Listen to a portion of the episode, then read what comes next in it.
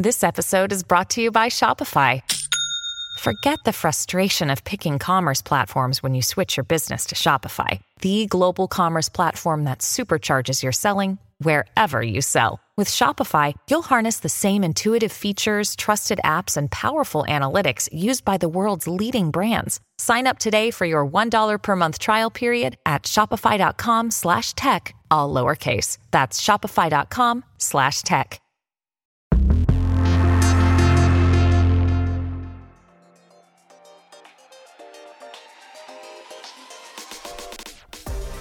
Welcome to I'm So Obsessed, where we talk with actors, artists, and creators about their work, career, and current obsession. I'm your host, Patrick Holland, and today, my guests are Joel Hodgson and Emily Marsh from Mystery Science Theater 3000, the venerable show which is filled with smartass wisecracks, first premiered in 1988 with Joel as the host, who was subjected to watch bad movies along with his robot friends, aka puppets, Tom Servo and Crow T Robot. The Peabody Award winning and Emmy nominated show has been running on and off over the years ever since. Well, it's back. Once again, Joel dons the red coveralls to join Jonah Ray and Emily Marsh to host the show, watch bad movies, and make us laugh. Take a listen to part of the trailer for season 13. Hold on to your box. Oh, we got movie signs! Mystery Science Theater 3000 is coming back again. Movie in the hole. This season, MST3K features 13 brand new episodes, including some of the cheesiest movies ever.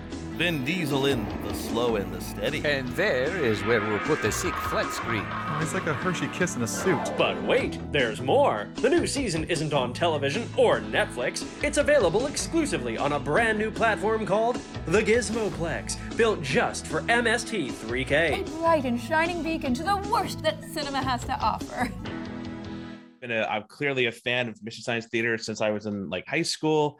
I even have my my Mystery Science Theater fan club card like clipped off Holy the Yes. yeah number 11 3 uh, uh 11332 um so just a long long time just it's uh a huge part of my personality i think uh came from from joel from your show and uh seeing the iterations over the years. So all that to say is i'm a bit tongue tied but also so excited to talk to you both and excited that mystery science theater is back Well, the real surprise is Emily Marsh. well to Emily Marsh the most. I say young Emily Marsh. Um, how did you get involved with Mystery Science Theater? so basically, I started with Mystery Science Theater when I was a kid. Um, my dad was very into the show, uh, and my mom was very much not into the show. So this was sort of a forbidden fruit. Basically, when mom went on a business trip, it would be like, sweet, we can eat cheesy eggs, and we're watching Mystery Science Theater 3000, and there's nothing she can do to stop us. Um, so cut to you know a lifelong passion for bad movies um, i become a puppeteer and actor and then cut to seeing couple of years ago now there was an audition notice that was like hey mystery science theater live is auditioning singing puppeteers. And i proceed to first of all have a moment of going oh my god i'm perfect for this. I need to like send this email right away. Um, send the email of course include like you know the little you're just like and this is my favorite episode and i definitely know what this is. I'm very excited. Please call me in please. Um, and then so i got to audition uh, and going into the room i must say joel i did not expect to see you behind the table that was a bit of a a bit of a surprise They never tell you that I'm actually there. I wish you'd been a little more incognito, like you just were wearing a really big fake mustache. So people had to kind of do double takes to figure it out. Or, or Joel, maybe you guys could have been seated like the like the robots and you guys the silhouette. Just be your back is to the like a blind. Or you have a curtain up and there's like, pay no attention to the man behind the curtain. It's like screening for scoliosis. We used to we set we set them in a chair and check their posture and check how they what kind of silhouette they cast, and then they can move on to the next the next uh, competition, right? but anyway, go ahead. So let me just insert some stuff here before you get to your story, because I think it was kind of like a callback, right? When we were talking, or was it the first time we talked where I asked you about it and you said your mom? It was even more dramatic than that because it was me meeting you out of a sea of like 500 people who are auditioning for this thing. And I like do my little spiel, I sing, I, I do my little monologue. And I decide, I don't know why in my mind, I decided to share it to you directly like, hey, the show has really meant a lot to me, like to my brother, to my dad. Uh, but my mom, on the other hand, when she heard I was auditioning, her what she said was that show got a national tour and it kills behind the table. So yeah, I had nothing to lose, Joel. I was a stranger just right in front of you going, "Hey, my mom doesn't think much of this show. Hope I get the job." It just so killed me and made me really like you that you could be that honest about it. But can we say what your mom really said? By the way, this thing will be edited and polished. You can say any words you'd like, uh, and we will take it. Okay, didn't she say that show got a tour, a national tour, like incredulously? Like you got to be kidding me. yeah, that was basically the subtext. No, when I told her I was auditioning, she was like, Really? That stupid show got a national tour? Yeah. So that made me like Emily right away. And it really worked for you because it made me remember you. But the reason why I liked Emily right away is I like the way she talks and and she um was it super clear we were looking for someone to not be a puppeteer on the robot or did you come in to puppeteer a robot or did you come in to kind of be an actor or both i came in to puppeteer and then when I got cast, they called me and were like, "Hey, so you're also not going to be a puppeteer. You're going to be a person. Uh, we'll give you more details later." What's your reaction when you get when you hear that you're not going to be a puppeteer? You're going to be a person. uh, a little confused. but I think I can't remember if it was yeah. So anyway, long story short, I, I think in the back of my mind, I knew that Jonah's name, as far as him going out on tour, and I and I felt obliged to start to cultivate a new person who could maybe be a host. So that was in the back of my mind. And when I met Emily, I was kind of thinking, well, maybe she could be this person, and this would be a simple way to get into it because we needed the support backstage, and we had some parts for uh, in front, and then we kind of started to grow. We had scope creep with her, where we started to add more and more like things that she could do. So I started to think of her as oh, this person could be a host. So then we started to kind of work on that. It always seemed to me too that like you guys have always had those empty chairs, and it's cool. I think I, I saw a couple of the tours. I think I saw the last one, and it was cool seeing like there'd be four people up there. All of a sudden, like wow, maybe they'll actually get like seven one day. You know? Mm-hmm. That's right. That's right. I mean, Joel, cover your ears. Um, it's just like the beauty of the format of this show is so wonderful like everybody everybody makes fun of bad movies like everybody enjoys like getting that idea of like you have your own two cents to throw in and like the format of the show is just so amazing simple and i think you were always so uh, irreverent joel that i really always loved. You were like it's really about like you never wanted it to become about like this person is the host and they should be like the center of the show and it's all about them. It was always all about like hey, we're making fun of a movie and making people laugh. And like at the end of the day, it's serving that and not, it's like Mystery Science Theater was never supposed to be like a star vehicle for the host, which is so nice, is so democratic. It's an ensemble, and one of you is seen by the audience. Mm-hmm. Right? The rest are quietly, safely hidden behind a barrier. Well, that's the unfair part. You're the human puppet. I know. I have to operate this meat, my meat sack body. when I came back to it and we got Jonah, all these feelings started to come out about oh, what it's really like to do that part, that the human puppet part, and um, and that was really interesting because what's going on really is the bots, as great as they are and as great as the puppeteers are, they're very limited in what they can do. And I think what we often run into is people have this, the writers have an aggregate memory of, of the bots being able to do anything like they're Pixar characters. But the truth is, you have to duct tape stuff into their hand. And they can only, like, I remember one sketch that got written that just had stuff like Crow's doing his nails and Tom's reading, uh, you know, Cosmo.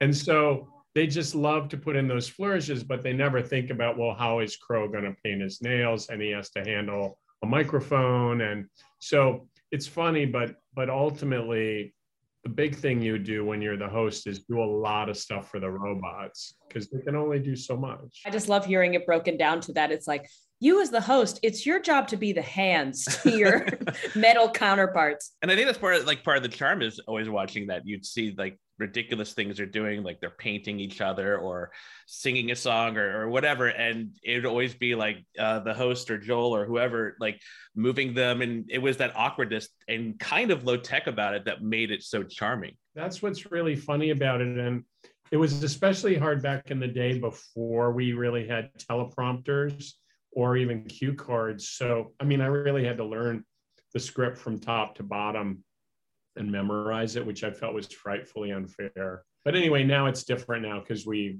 you know, you can buy a teleprompter for $100 now. I want to ask though, okay, so clearly um, all three of us have a great idea of what this show's about. For people who have never seen it or don't know anything about the show, how do you describe it to them? I always sum it up as hey, it's we're watching a bad movie and making fun of it that's always my like simplest explanation is because of course everybody always goes oh is it science based uh, is this a science show with for children? And i'm like no no no no no. We watch bad movies and we make fun of them. And then if they care more to find out more i'm like well the premise is that this host uh, these mad scientists are trying to torture them by making them watch bad movies and they have to make robots to help them make fun of the movie to survive. Um, so then you get a little into the lore. But I think always the thing I bring it back to is I'm like, hey, you like watching bad movies, right? That's what this show is. We're watching bad movies, and professional comedians are making fun of it for you. When you need mealtime inspiration, it's worth shopping Kroger, where you'll find over 30,000 mouthwatering choices that excite your inner foodie. And no matter what tasty choice you make, you'll enjoy our everyday low prices, plus extra ways to save, like digital coupons worth over $600 each week. You can also save up to $1 off per gallon at the pump with fuel points. More savings and more inspiring flavors make shopping Kroger worth it every time. Kroger, fresh for everyone. Fuel restrictions apply.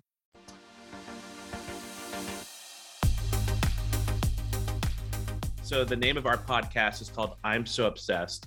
And I'd like to hear uh, from both of you what you're currently obsessed with. So, Emily, what's your current obsession? Oh, man. You know, sometimes we just need good times, good vibes. Um, and I have been obsessed with HBO's new show, Minx. Uh, it's just a delight. Um, I have been telling friends about it in front of other people who would then have chimed in to say, I also am watching that show. It's a delight. So that is that has been my recent obsession for media obsession. I gotta check that out. Oh, it's so fun. It's just fun. Cool. That's great. Mine is um I'm getting obsessed with uh close-up magic. I um I was just in Chicago um, last week for the spring break with my kids, and we got to do some. I got to do a lot of magic outings. There's a, one of my favorite magic shops is there. Uh, a friend of mine has a magic auction house, and there's a new theater there called the Chicago Magic Lounge, which I got to visit, which was really cool. So that's mostly what I've been doing on the weekend when I'm not working on Mystery Science Theater. I'm working on my chops as a close-up magician. Well, and going back to the live show, I've been to a couple, and I think one of the things I'm always struck by is just it's like old guys like me, and then you have their families and their kids just seeing it for the first time, or oh, I understand it now. And I'm wondering, Emily, when you were doing these shows, what was that experience like? Because you came at it from that uh, that part first before now actually doing quote unquote the show on TV. Doing the live shows, you really do get to you know be a part of the community um, just in such more of a tangible way especially after doing after the pandemic experience where we were all holed up in our respective homes afraid to leave and then to film episodes with people who I'd only seen on Zoom for a really long time, be back together. And then the even greater experience of, all right, live shows, you're meeting fans again. It's you're performing for an audience of like, I mean, hundreds of people because I'll always maintain that MST3K fans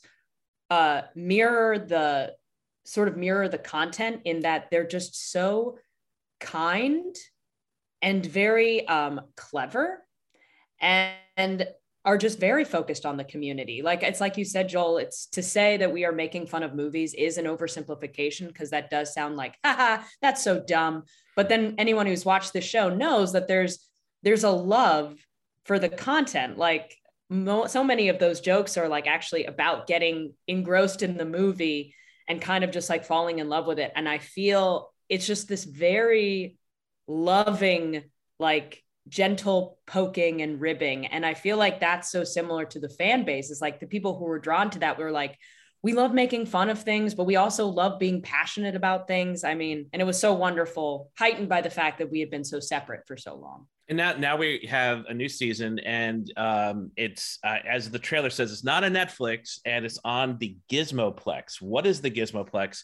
How can I watch or get the Gizmoplex to watch Mystery Science Theater? Gizmoplex is a web portal. It's essentially the Mads have decided to take distribution into their own hands and have their own theater on the moon, their own Cineplex on the moon. And so within the narrative of the show, as a participant, the way you watch the movie is you actually rent a cambot that's already on the moon. It's kind of a rental that you can fly around through the Gizmoplex. And you know, it's the Gizmoplex has all these like layers to it. The lobby is where your ticket booth is, and then it's all stacked vertically up. So the next layer is the backer atrium. And if you're a backer, then you're going to have your name on the wall in the backer atrium. And so when you go into the atrium, it's just lined with these plaques, these little tiny gold plaques. It looks, you know, looks like a uh, a sequined costume. You know, it just looks like sequins. But when you get close, you realize each one is a person's name. We have 35,000 of names there. So if you're a backer, your name is in the atrium. And then the level above that is the Kinga Dome. And the Kinga Dome is actually our premier theater, which is a giant theater that looks like it houses about a thousand people. And you go in there, and that's where you watch the premiere episodes. And you can also chat with people while you're there. You can invite your friends to watch with you and talk with them, or you can go downstairs and there's um, you know a video vault where you can buy and rent stuff if you want to. And then there's a screening bunker below that where you can then meet your friends there and, and screen whatever is in your library or whatever the episodes we've curated for this month. I'm smiling because I work for a tech website and people love to use this term, the metaverse, but essentially this is a metaverse you guys created for Mystery Science Theater. It, it, it is. We just designed it so it's metaverse adjacent. so people can eventually when all the piping's set up it'll it can work that way too. But yeah it's really like a point and click game. It's like Myst with movies you know? This is the 13th season? Is that correct? Yeah the 13th mm-hmm. yeah. So the first one came out in 1988 now we're in tw- 2022 like what's changed about it and uh, why bring it back again? Number one it's so fun to do. It's it's it's kind of a adventure every time you every time you have to go and kind of say at the end of watching this movie we'll have 700 riffs and four or five sketches that are designed specifically around this movie. And so that's really fun. I mean i love doing that and it's my job and i'm i'm really i love doing it um, but the fans uh, are interested in it. They like it and they want us to make more. They've made um, MST part of their lives to the point where they're going, no problem. We'll, we're going to fund this because we believe in it, whether it's for themselves or like whatever your experience was when you started, they want to have that. They want to kind of allow that to happen for new people. What I don't know exactly what it is, but we're just super we're just super lucky that they think like that, you know, that they want us to keep making it.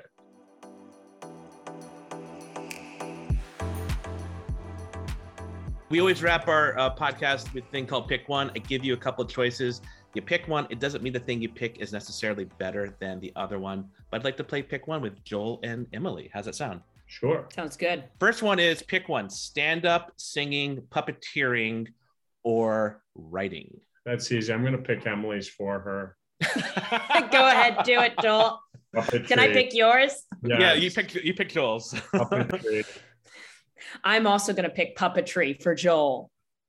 She knows. I know it. he loves it. He loves it. He can't get away from them. I know. It's so crazy. You know, I used to have a girlfriend that used to just look at me and go, puppet. And she'd wait for me to get really excited. Like, ah, I love puppets. What have you got? Tell me about puppets. We both really like puppets a lot. My college theater, like experimental theater troupe, was called the Puppet Regime, and we had so many people disappointed that there was no puppets there. You know, you're like, no, we're not like that kind of, you know. That's like free beer. That's like calling your band free beer, right? right? Yeah, we're they all come in the door, but wait, I mean, it was a it was a very Gen X thing at the time. So we're like, yeah, puppet regime. We're not the mainstream theater at the University of South Carolina. Um, okay, so pick one: Elon Musk's Starlink satellite, or the satellite of love, or the moon. Oh wow, that's easy. I'm gonna do Emily's again. Go ahead. No, no, I'm gonna pick the moon because it's the first satellite. Oh, Joel, I was so excited to pick yours because I was going to be like, Joel says Give me Starlink.